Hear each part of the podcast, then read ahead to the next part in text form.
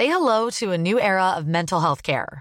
Cerebral is here to help you achieve your mental wellness goals with professional therapy and medication management support. 100% online. You'll experience the all new Cerebral Way, an innovative approach to mental wellness designed around you. You'll get a personalized treatment plan from a therapist, prescriber, or both in a safe and judgment free space.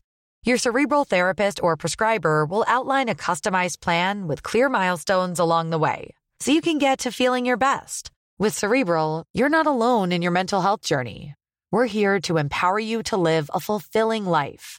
So take that first step towards a brighter future and sign up today at cerebral.com slash podcast and use code ACasts to get 15% off your first month. Offer only valid on monthly plans. Other exclusions may apply. Offer ends July 31st, 2024. See site for details.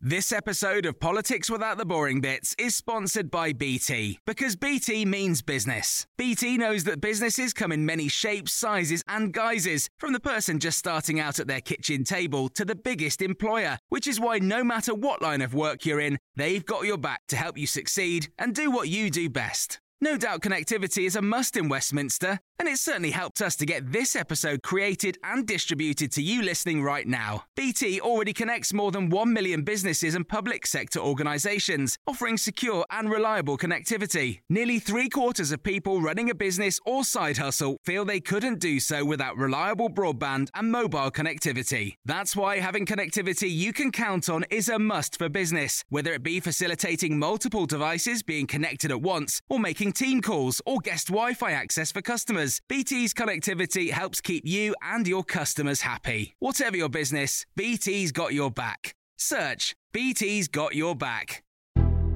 I'm Matt Chorley, the editor of the Times Red Box, which amongst my many jobs involves getting up very early and writing a morning email, which if you're not signed up to, uh, you will be before you leave the building.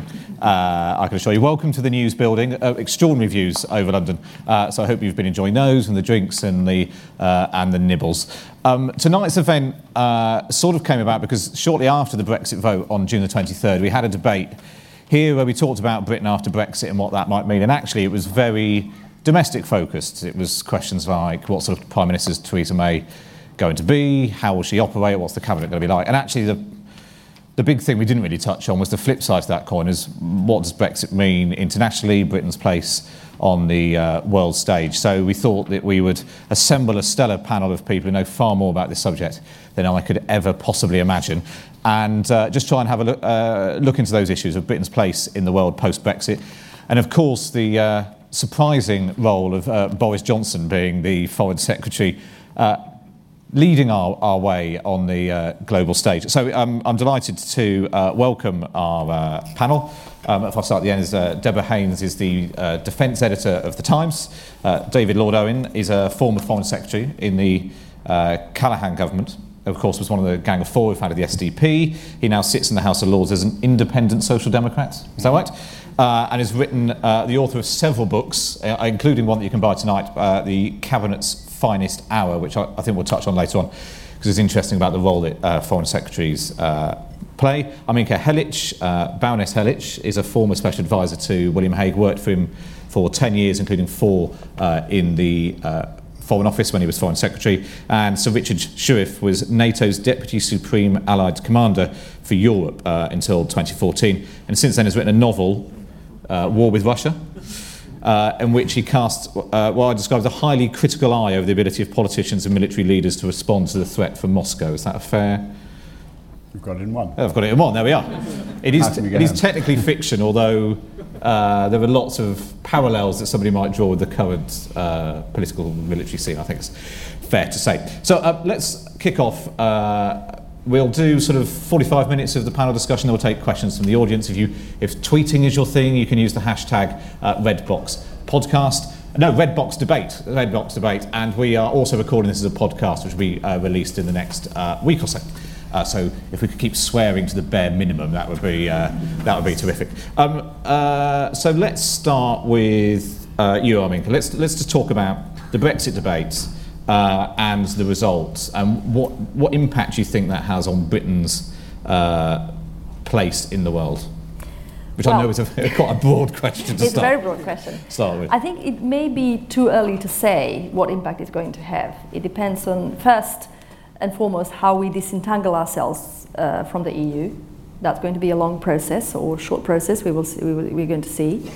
Uh, secondly, uh, those who I was on the Remainer side, by the way, I declare that.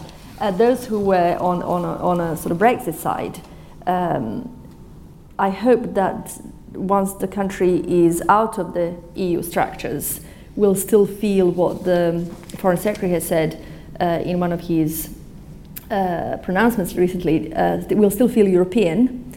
And thirdly, that we're going to be a country that is not going to be afraid of uh, its internationalism, it's not going to withdraw and become an isolationist country, that we are not going to see strategic st- shrinkage, and that we are going to be a country that is confident, uh, able to find its place in the world, able to forge the alliances, and able to still play an active and activist part within the uh, on the continent of Europe, where I think, uh, particularly, one thing that I had uh, thought quite long about during the Brexit campaign is uh, I was born in Bosnia, and I have seen the the failures of the European Union. However, uh, there is one uh, quality that European Union has brought to the to the continent, and that is stability. We haven't had a European war, minus the Balkans, for 70 years, and I think that's something well worth preserving.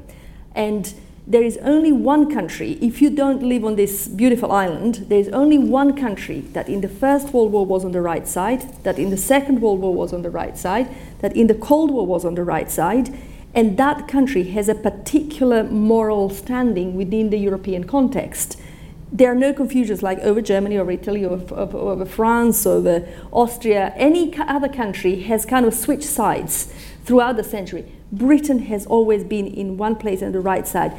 And I genuinely hope that whatever happens in the years to come, that we are going to be a country that is actually capable of engaging with the European Union, of engaging with our European uh, partners and allies that is going to be open to the enlargement of European Union, which we will not have a say into, but we will be able to help countries that want to join, help countries in, in terms of mentoring and, and building their institutions, the democracy, etc. So I, I hope that Britain is going to be able to, with all its resourcefulness, maturity, uh, strength of democracy, strength of institutions, and everything that Britain has. I mean, if you were to come to planet, came from planet Mars today, on, on planet Earth, and someone said, You have just landed in the country where English is the, the language that they speak, and so does the rest of the world, successfully or less so. They're members of the UN Security Council, they're members of G7 or G8, they're members of NATO, they're members of uh, Commonwealth. This country is number four in the, one of the largest economies. It's, this country has it all going for it. So let's hope that we can cleverly and confidently use all of that to forge our place in the world and not to in any way turn inwards because I think this is a unique country. If you didn't have it, you would want to invent it. So why not have that country really spread its wings? And I say this as a Remainer. I'm really, I was unhappy when I heard that we were on a Brexit path, but we are where we are. And I think if anyone has confidence and strength, it's the British people. And I do hope that we can find the unity at home to take that task that we have that the people have set to the government and and really uh, make the best of where we are because we have nothing that is that is stopping us from from doing that. David Owen, uh, do you worry about a concern that post Brexit we sort of turn in ourselves or in some way end up diminished on the world stage? Not one little bit. The great reason for doing it is to recover Britain's position and to be important in quite a number of areas of world affairs and not have to submit your foreign policy to 27 other people who have mainly come together only to discuss the press release. Uh, so I, I, I personally think this is a absolutely inconceivable that we would be anything other than what we are, which is Europeans. Unfortunately, I think there is an immediate task, which is to demonstrate to the world, and particularly to the Americans, that NATO is of crucial importance and to ch- rise to the challenge that President Obama has set us, openly saying that we're freeloading, which is true on NATO, and that it is a disgrace that America paid 72% of NATO costs. And Britain now must not only hold to our commitment of 2000 uh, of, in Newport, but um, of 2% on NATO, but we must, as our economy recovers, which I think it will, start to spend more money. You know, and I was Foreign Secretary, well, when I was Minister for the Navy, we had 220 ships. That was in 1968. Now look what our Navy is. And look what we've all done. We've all of us done it. And it's, I'm responsible like others. We took a peace dividend, so called, on the collapse of the Berlin Wall. It was undeserved. But you know, Britain, all through the 50s and 60s and 70s, spent a very substantial percentage on defense. And we, did, we knew we had to do it. We've got to learn that we have to do it again. And we have to do it in a sensible way. But those were 9% of GDP going into defense. Do, now, do you think that means we've got to sort of buy our influence then? No, it's no buying at all. It's to demonstrate to the Americans that just as they made the decision in 1946, when Truman was already bringing the boys home, and he realized that they had to stay, which is one of the great strategic and courageous decisions. But it's not in, uh, an, an act of gift. America have to understand that by staying and helping to create NATO and keeping their troops, they have prevented war. I don't agree at all that the EU has prevented war. NATO has prevented war. The EU did one very important thing and will go on doing it, which was ex- expanding the friendship between Germany and France to an extent where it is almost inconceivable that those two will go to war. But our problem with war is not between Germany and France. Our problem with war is an imbalance, and we've seen it in the Ukraine. We were very nearly pitched into a European war in the Ukraine, and a lot of it stemmed from very mistaken EU foreign policy and also some, to some extent NATO foreign policy in terms of our relationships with Russia. So there's a big role for Britain immediately. And I think that will be seen and demonstrated. And it looks as if the government is going to, despite its financial difficulties, stand by its commitments to NATO and slowly build it back up. Richard, is it the EU or NATO which has kept peace in Europe for so long? I, I think it's NATO. Uh, that certainly has maintained, maintained, the, maintained peace during the Cold War, uh, and it's NATO that's going to have to maintain peace in, in future. But it's got to get its deterrent, uh, it's got to get its deterrence right, and it's got to match, match its words with actions. But I would also say that I can think of one corner of Europe which is by and large out of the headlines at the moment, where the EU has had a significant effect, and that is the Western Balkans. The fact that Serbia and Kosovo have signed a comprehensive normalization agreement was entirely due to Cathy Ashton and, and EU diplomacy that, that, that forced the issue, that said, listen, if you want to join the European Union, you've got to sign a deal together.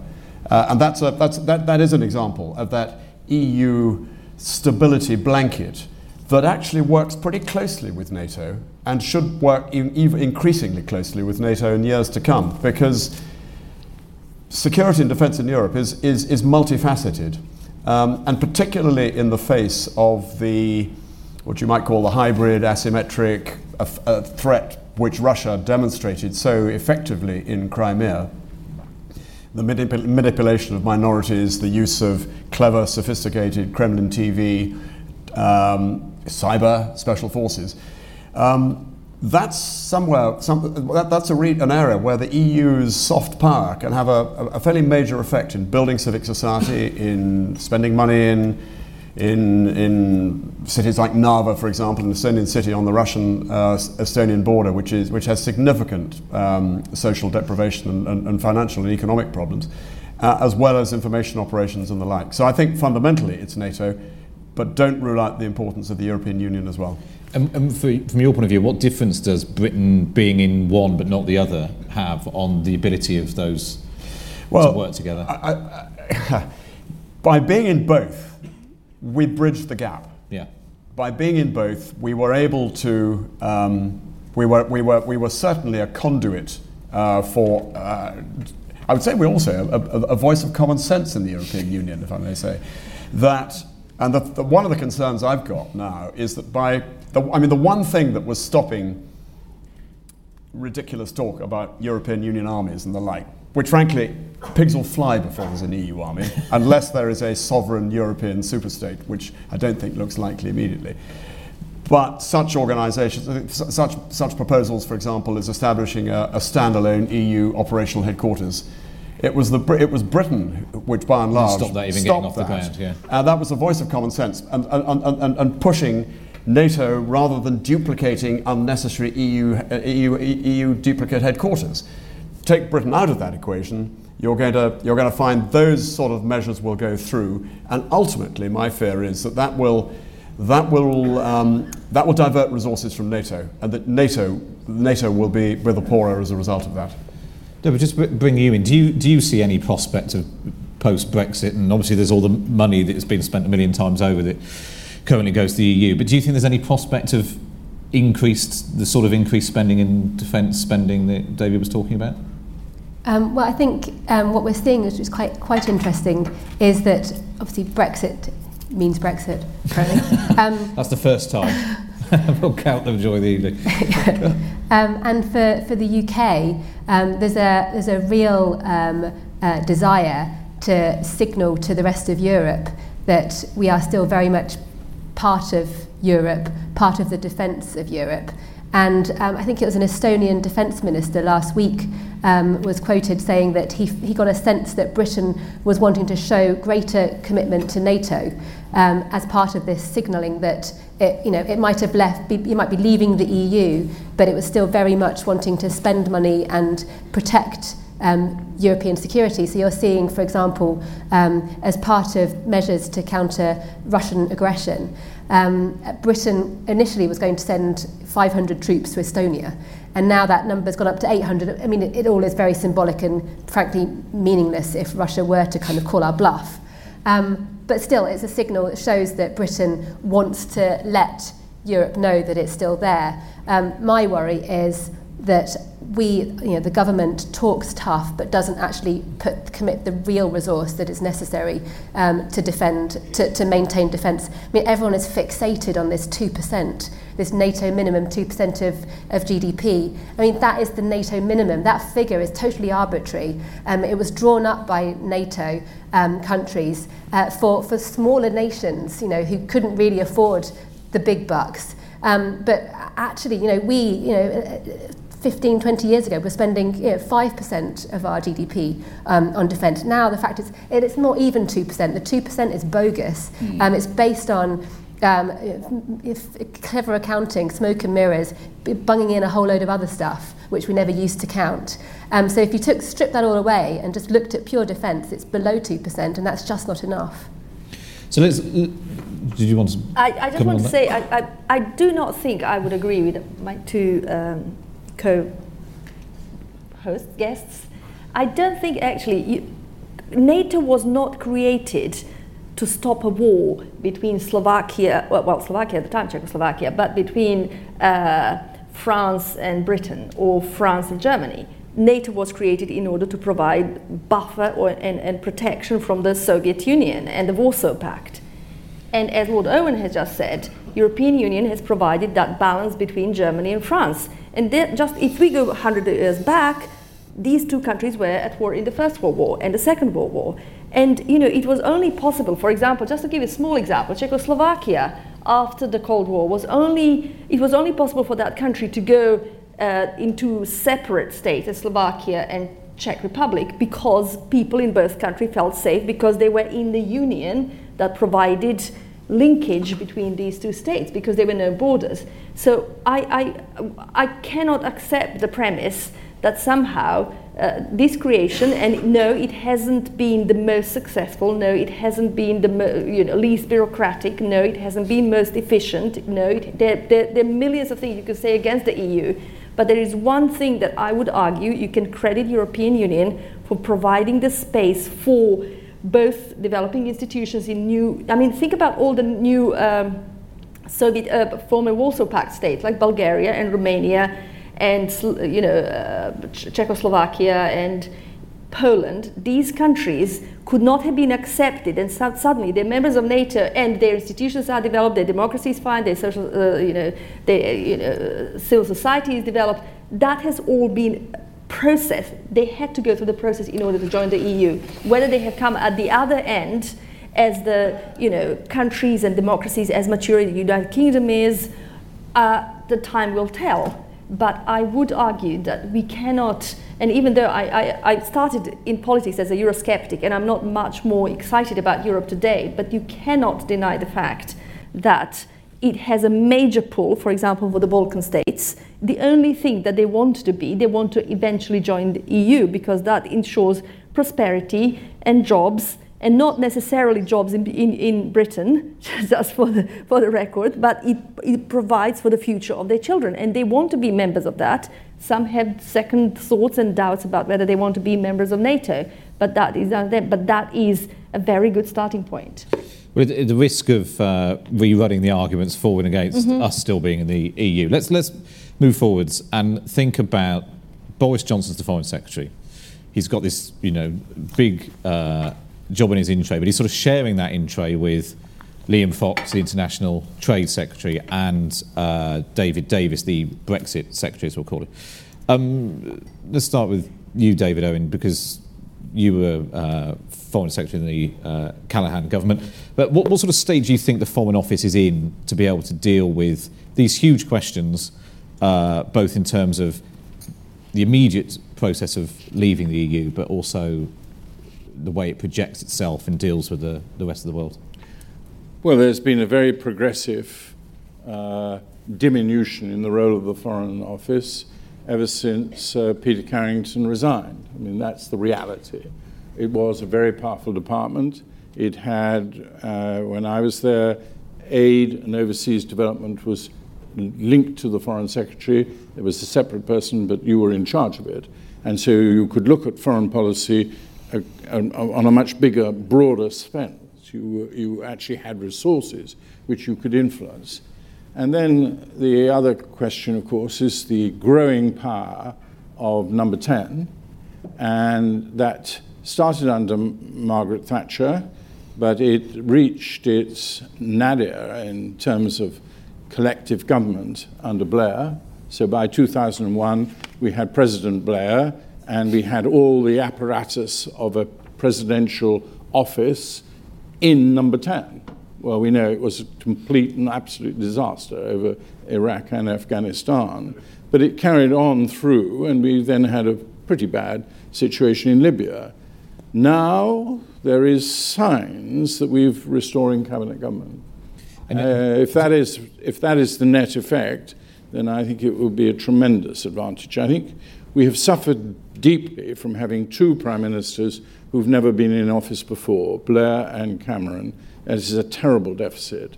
And I think that, as it turns out, I mean, I'm no conservative, but the way they managed to handle the extraordinary situation where Cameron tells everybody he's going to stay and then walks out, it could have been very disastrous. I mean, I was a Brexiteer but I wanted Cameron to stay because I knew we were going to go through a very dangerous period. Well, fortunately, that whole election took place very quickly, and you got a very experienced Prime Minister. I mean, you, you can't be Home Secretary for six years without a great deal of experience. She hasn't got a lot on foreign policy, but she's a rooted, deep uh, politician, and that seems to me a great strength.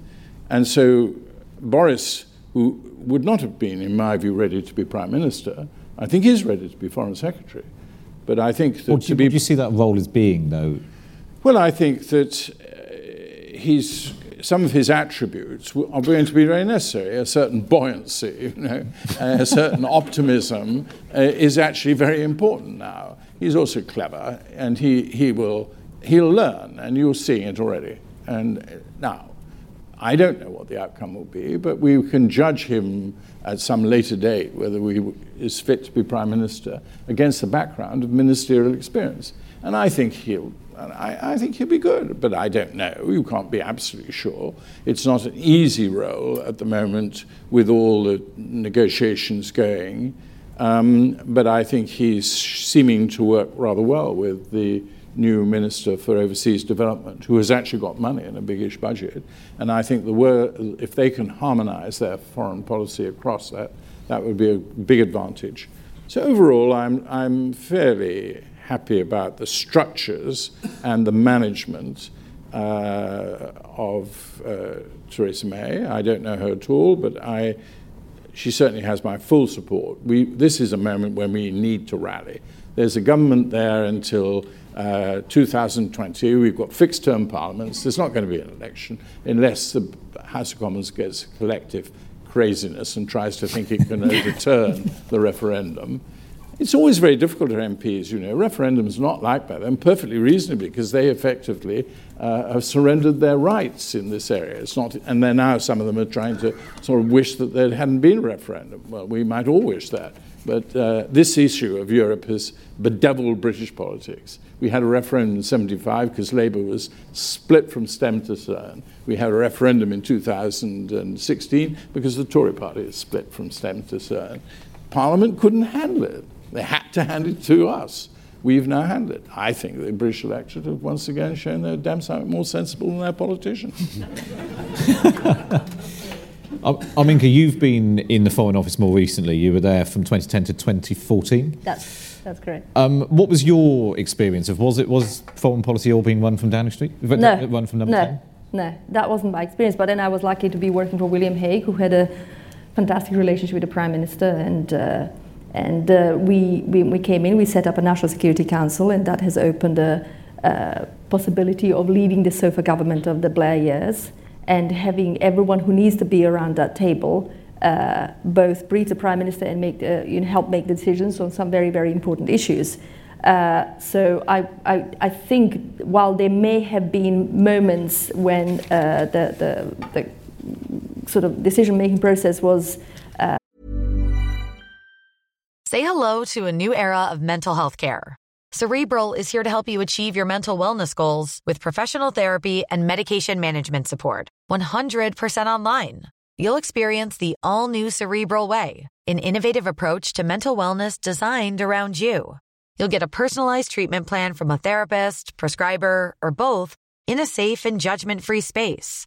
Your cerebral therapist or prescriber will outline a customized plan with clear milestones along the way so you can get to feeling your best. With Cerebral, you're not alone in your mental health journey. We're here to empower you to live a fulfilling life. So take that first step towards a brighter future and sign up today at cerebral.com slash podcast and use code ACasts to get 15% off your first month. Offer only valid on monthly plans. Other exclusions may apply. Offer ends July 31st, 2024. See site for details. Finding your perfect home was hard, but thanks to Burrow, furnishing it has never been easier. Burrow's easy to assemble modular sofas and sectionals are made from premium, durable materials, including stain and scratch resistant fabrics. So they're not just comfortable and stylish, they're built to last. Plus, every single Burrow order ships free right to your door.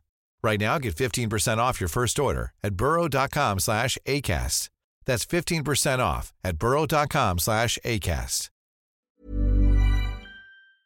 This episode of Politics Without the Boring Bits is brought to you by Luton Rising, owners of London Luton Airport, the UK's most socially impactful airport. Find out more at lutonrising.org.uk. uh, sort of made in a less orthodox way without sharing a Well, that's, uh, that's proper code for something. What does that? What does that? when you don't follow a process and you don't consult your civil servants and you don't have the input of people uh, that you need to, to, to, to have from you know, everyone from MOD, from intelligence services, from your uh, foreign secretary, etc., then it's, it's a bit difficult. But I think the important thing is, and I hope that our foreign secretary will have the same relationship with the uh, with number 10 that William had, uh, is to we are all working uh, for one and only master, and that's the United Kingdom. So there is, it's, it's a bit sort of odd to even think that there, there can be or there should be allowed to be sort of some sort of gap uh, between the Foreign Office and, and, and number 10. We,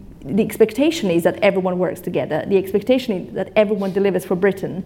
And I hope that he's going to be able to forge that relationship. And it is a matter of political art, and I, I'm sure that he's a fantastic artist in that field, and, and I'm excited to see him how he does that. It's, it's, Boris Johnson's certainly exciting. Um, just What, one of the criticisms of the Foreign Office is that it institutionally was so pro-EU even in the run-up to the referendum. Do you think it's institutionally equipped to seize the uh, possibilities and the opportunities that Brexit Foreign Office will do, and, and, and the civil servants, and they're fantastic diplomats in the Foreign Office, they will do what their political masters tell them to do, and they will deliver. And for that, they have to know, they have to have a foreign secretary who knows how to organize this machine and how to, he has to have direction and strategy, knows what he's about, what the country is about, and say, I'm traveling in that direction, and you, my diplomats, 15,000 of you, are going to help me deliver this for the country. And once they have been issued, they're, they're loyal, very clever, well uh, trained people who can deliver. But what they need, they need leadership. They need a- they need and they need first. someone who is going to tell them, we're traveling in this direction, please, let's travel together. And I don't think that there is some sort of si- s- s- hidden uh, Europhile agenda in Foreign Office to uh, undermine, you know, they, they serve the country. They don't serve their personal ideological, if they have, uh, interests. Richard, just given your uh, what you've said both in your book and subsequently, the idea you know you want maybe fewer people actually making decisions. What's your take with your military background of having three people essentially deliver, you know, each with different priorities, trying to deliver on the on the uh, outcome of the referendum?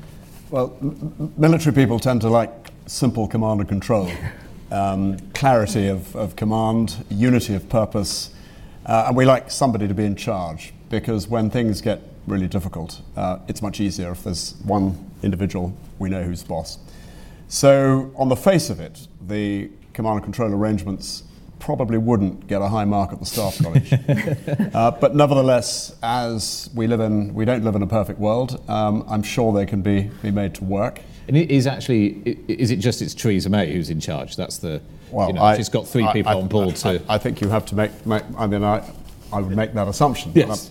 But what I've observed, I think she probably is in charge. Yes, um, absolutely. what the other three get up to is is But but I think it, I mean, but it does it does you know it does highlight a point. I you know clearly um, I'm I'm I'm a military individual by background, uh, and as you probably read in the book, I'm certainly no diplomat. But what you uh, what what I would observe is that there. I mean, clearly the Foreign Office is there to implement and execute foreign policy on behalf of the government, um, and that is going to require strategic leadership of a very high order at a time of immense complication and complexity where there are probably no right answers, just limited choices between the least wrong answer. At one point in your book, you talk about the Prime Minister being increasingly irrelevant on the international scene. Do you think that.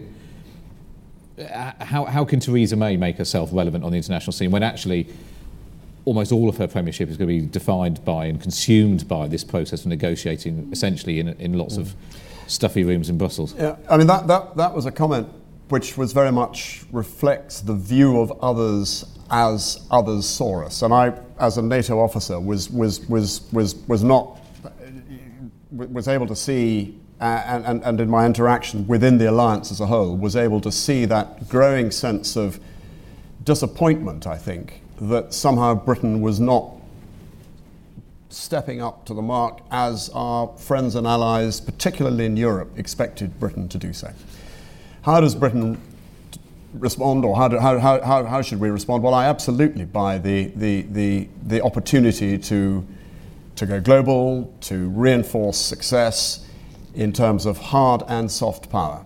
So, that's about not only, I absolutely applaud the notion of increased military spending because that's part of it, but I also think the, that investing in our, investing in the Foreign Office, investing in our diplomats, investing in the World Service, uh, investing in the British Council, these are, these are, these are hugely respected um, capabilities that we have as a country around the world. And I think there's a, a general expectation and a hope amongst our friends that they'll see that. But don't underestimate the, the, the, huge sense of disbelief almost and disappointment from many, many of our, our friends in Europe. I mean, I was in Poland and Latvia last week, and uh, conversations along the lines of we've always respected Britain as a, as a stable, sensible country. What on earth are you getting up to? Um, you know, there's a real concern, a real concern that Brexit means that instead of leaning into NATO more, does this mean Britain will not lean into NATO? Well, I think we saw the, you know, and, and Deborah raised that point about the, the increased presence in Estonia. But, but this is the opportunity to really get on the front foot. And, and having made that decision to vote to leave, there's a job to, do, to be done to reassure the rest of the world that it's not leaving out those. absolutely, and there's a real concern. Uh, does this does this mean the breakup of the UK? Scotland, That's a whole other evening, right, which is another evening. yeah. And, you, and, and yeah, there are a few yeah. really difficult shows to navigate past. Yeah. But it is that. Does this mean Britain is retreating behind its island walls, uh, and, and we're not going to see you on the international scene? Debbie, let's just be, um, uh, just like to ask you about Sir Michael Fallon, as we now have to uh, now have to call him. He was inc- he was one of the few people who stayed in the same cabinet job as he had under uh, David Cameron. He was incredibly active under David Cameron. Was quite often sent out to defend whatever issue the government um, was having trouble with at the time. What's, what's he up to at the moment? What's your sense of what? Where does Michael Fallon fit in? Does he fit in? Is he just keeping his head down in the MOD? What's his his? No, I think he, he's become very knowledgeable, and I think that now that we're going to give a bigger emphasis to NATO, he will be able to be a wise and sound voice in NATO Council. So I, I think that's fine. But he will not determine the big issue, which is how do we learn from the mistakes that we've made in handling Russia. Mm. This is the fundamental thing. I mean, you, you know, we've just got to remember they annexed Crimea without the slightest peep from any of us.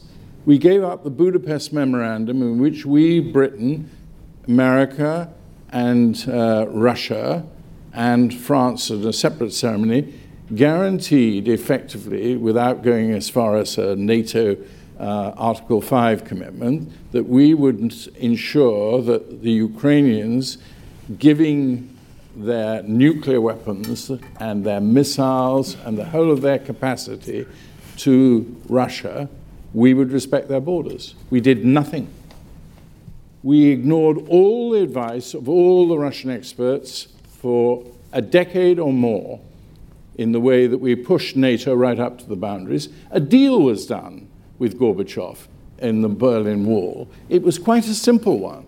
It was we accepted George Bush Sr., a very able president in my view, and uh, uh, Kohl accepted that we would not push NATO right up to the boundaries of Russia. It's exactly what we did. We were warned by the best American diplomat, the person more responsible for the success of the Cold War and its strategy of containment, George Kennan, not to do this. He said it was a mad decision. It was taken by the Senate in a weak period of American foreign policy.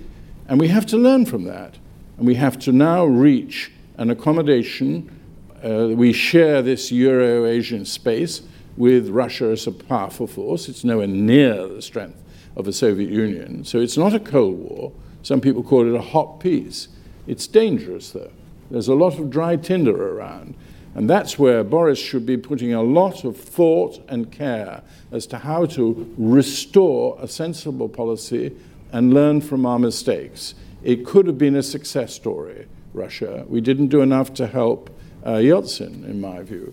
We have made some very big strategic errors. If I could just take up one of the issues of the smaller states in Europe, just remember that Czechoslovakia split against the opposition of NATO and against the opposition of the European Union. And it was actually a very successful policy. But these smaller countries will look for leadership, and Britain has to provide it, and it's a great deal of intellectual and strategic thinking that has to be restored to British policy. We have all of us got wrong. Ukraine. And as far as British foreign policy, where were we? Uh, I gather that they discovered that um, uh, Angela Merkel and Hollande were off into Minsk uh, when they were airborne. Actually, that diplomacy has been a failure. We have got a very serious uh, conflict running on in East Ukraine. This is dangerous. This can flare again. So this is where Boris must put a good deal of intellectual and uh, time and energy to developing a better strategy than the one we've had for the last 15 years. Deborah, what's your take on, on Michael Fallon and what he's what role he's playing? Say. Sir, Sir Michael, yeah. My Sir Michael, well, yeah, of course, sorry. Um, well, I, actually, it's quite interesting because he, he obviously thought that he was out. Um, you know, when after you know, after the referendum. Well, yeah, the knighthood. The, the knighthood is the is the, you know, that's the carriage clock. And, yeah, uh, no, yeah. I think also I think he also thought he was going to leave after the election um, because he was remember he was one that came out and and made that really like cutting remark about Ed Miliband and his betrayal how he betrayed his brother. He would he stab betray, Britain in the back he would stab yeah, Britain yeah. in the back with the nuclear deterrent or something like that. And it was like really it was brutal. He was like this sort of like attack dog. Um, and and then he stayed on. So we were all you know people thought that he was going. And then he's there still. You're like oh right. Um, and then with Brexit um, again, with the, the, whole crazy change with, the, with what happened in, um, in the government, I was like, uh, I was calling up the SPAD, oh, bye. Um, and then, oh, you're still here. Great, oh, really pleased. But apparently he had some summer party, he had some party with journalists. Um, I was on maternity leave, so I wasn't there. Um, but um, he you know, had a few drinks and sort of let his hair down, thinking probably that he was leaving. Um, and then he didn't, he stayed. And I think it's actually is interesting. He's a, I think he is, a, amongst the cabinet ministers, suddenly the defence minister is a really senior person. And I do believe that he has got the count, you know, he, he is he is massively trusted um, by by the you know, by Philip Hammond, by Theresa May, by the people who are you know in well, Theresa May in, in charge, and so he's a he's a very emboldened um, figure now. And um, you know, when he talks, people he talk he's he, he's the voice. He's one of our big voices. Um, and you know, obviously Boris Johnson is kind of a joke figure um, on the international stage. Surely not. Um, but, but, but Michael Fallon isn't, and he is that voice of, you know, you kind of hear him talking and he sounds quite reasonable and solid and stable, and he's been there for, a, you know, considering the record of defence secretaries over the last decade, he's actually been there a pretty long time now, coming, coming on to. Um, so I think he is an important figure. He will be an important figure. Modern Denis Healey.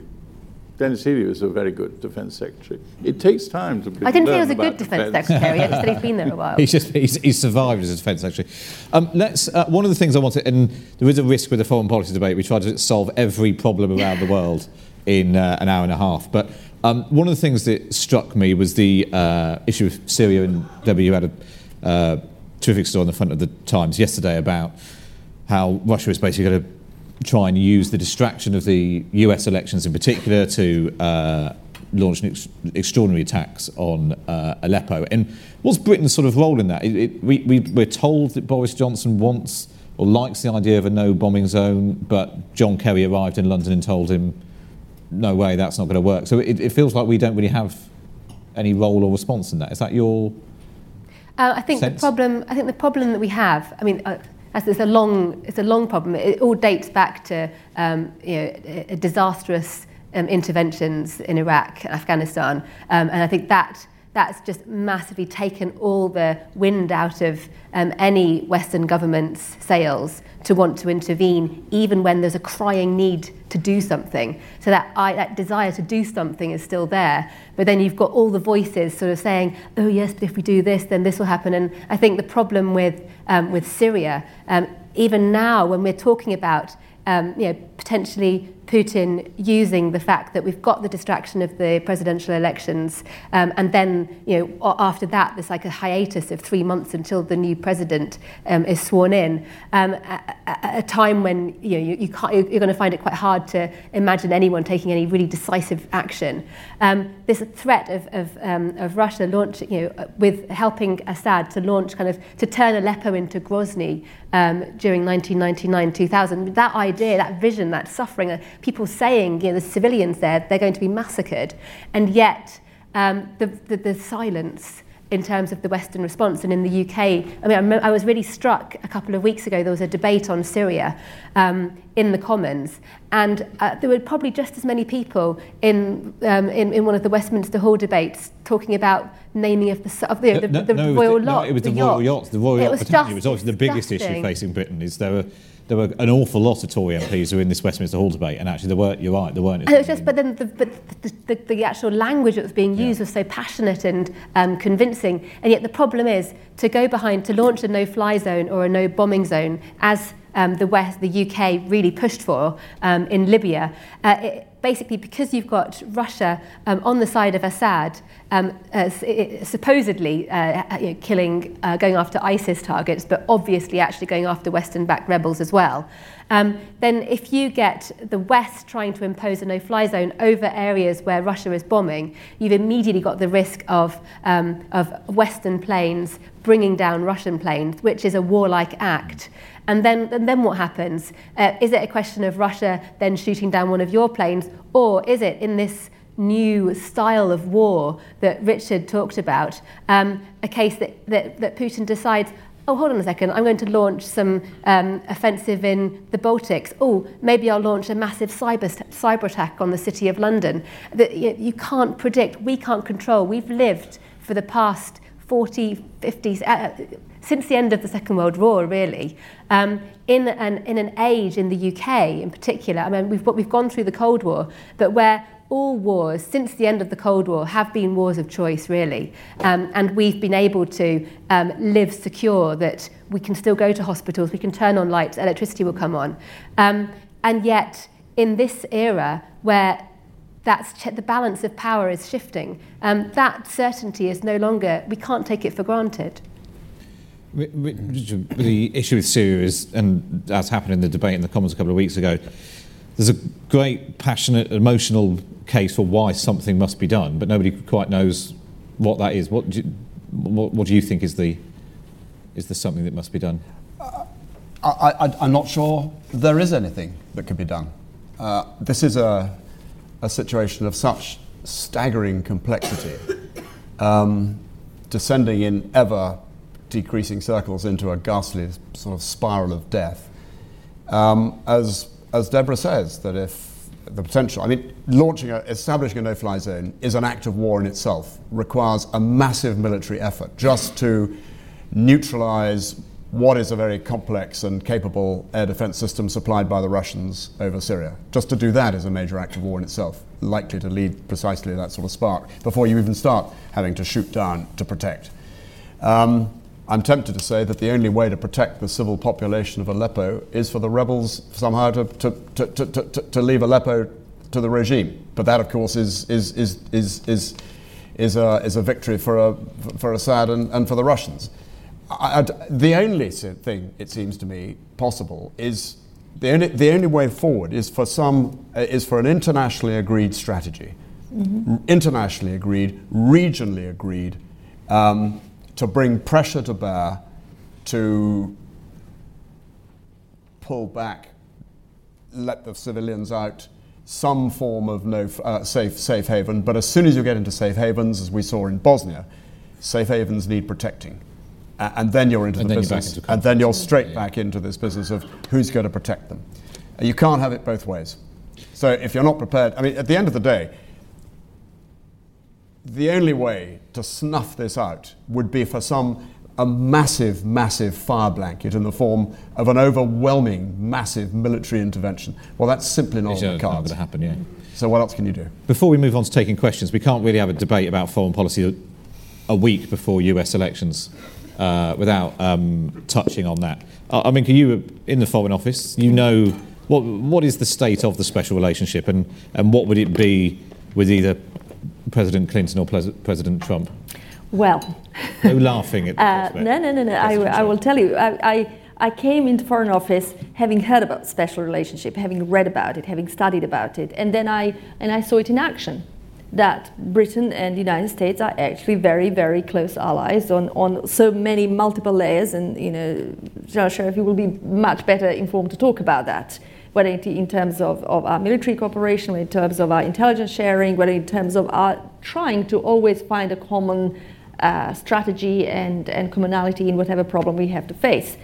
I, I, I don't know what is a polite way of saying. I'm deeply troubled uh, and will be that if, if, if we have President Trump, because I have no confidence uh, in, in, in this man to be able to be a leader of the free world, and I don't think that he actually wants to. He, he kind of like strikes me as someone who is deeply inward looking and isolationist, uh, ready to strike any kind of deal in order to promote what he thinks is in the interest of the United States. I don't think he has any, any feel I mean, he, he would want to disband NATO and dismember NATO, whatever. He doesn't see a relationship with allies as, as, as necessary or in certain as necessary at all in, in, certain cases. So, but what, what worries me more than having Trump as a president, which is like a doomsday scenario, uh, is that he has set a precedent and a new reference point of what kind of figure you can be if you are leader of a particular country.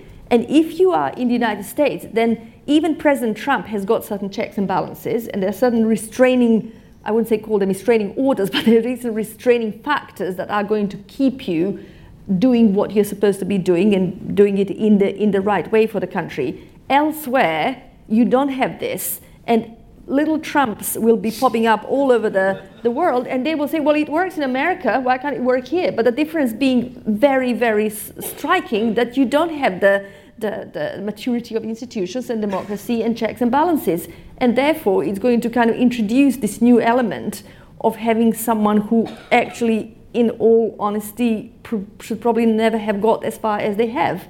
So I really hope, fingers crossed, that he's going to fail and he's going to lose, but uh, you don't know. David, are you, are you worried about little Trumps springing up all over the place? I'm worried about words like little Trump. I think this idea that we can tell Americans how to vote. We saw in this country, Obama's visit to this country was the best thing that happened to the Brexiteers. We went up in the opinion polls by 3 to 5%, and largely due to the fact that Boris scoffed at him, which is exactly the right way to deal with that intervention. It was a very foolish ambassador that uh, urged him to come or allowed him to come. You must not interfere with other people's elections. Whether we like it or not, America is a grounded democracy. It doesn't look happily like that at the moment, but we have to live with whatever result comes through. What it will show us if Trump wins is that there is a silent voice of America in substantial proportions that is totally and utterly fed up with the political system. And in that sense, there are similarities to Brexit. I personally uh, have views. Uh, I'm married to an American, and she certainly has views. But I think it's much better for us to let them sort this one out, then we'll have to handle it. And we'll have to handle it in obviously very different ways. I think we will be more important, uh, actually, uh, if Hillary Clinton does not win, because she is competent, you know that. We've seen her as Secretary of State. This uh, new president will come in with very little knowledge, and I think that there will be a real need to help, and therefore steer clear of some of this stuff that we've been saying about him. You know, you, you handle the person you've got in politics, and particularly in foreign politics. And sometimes it works out better than you may think. But who knows? And it's their choice, and there's nothing we can bloody well do about it, that's for sure. Richard, would you be worried about Donald Trump as commander in chief? Uh, I think I'd worry about a president. Uh, let me put it this way the peace in, peace in Europe, the defense of Europe since 1949, uh, has depended on the total certainty that whatever president is in, the, is in the White House, no matter what, no ifs, no buts, America will come to the aid of a NATO member if attacked. And if there's any doubt about that, mm-hmm. that at a stroke undermines the credibility of, of NATO deterrence, Article 5 collective defense. Thank you for downloading. To discover more, head to thetimes.co.uk.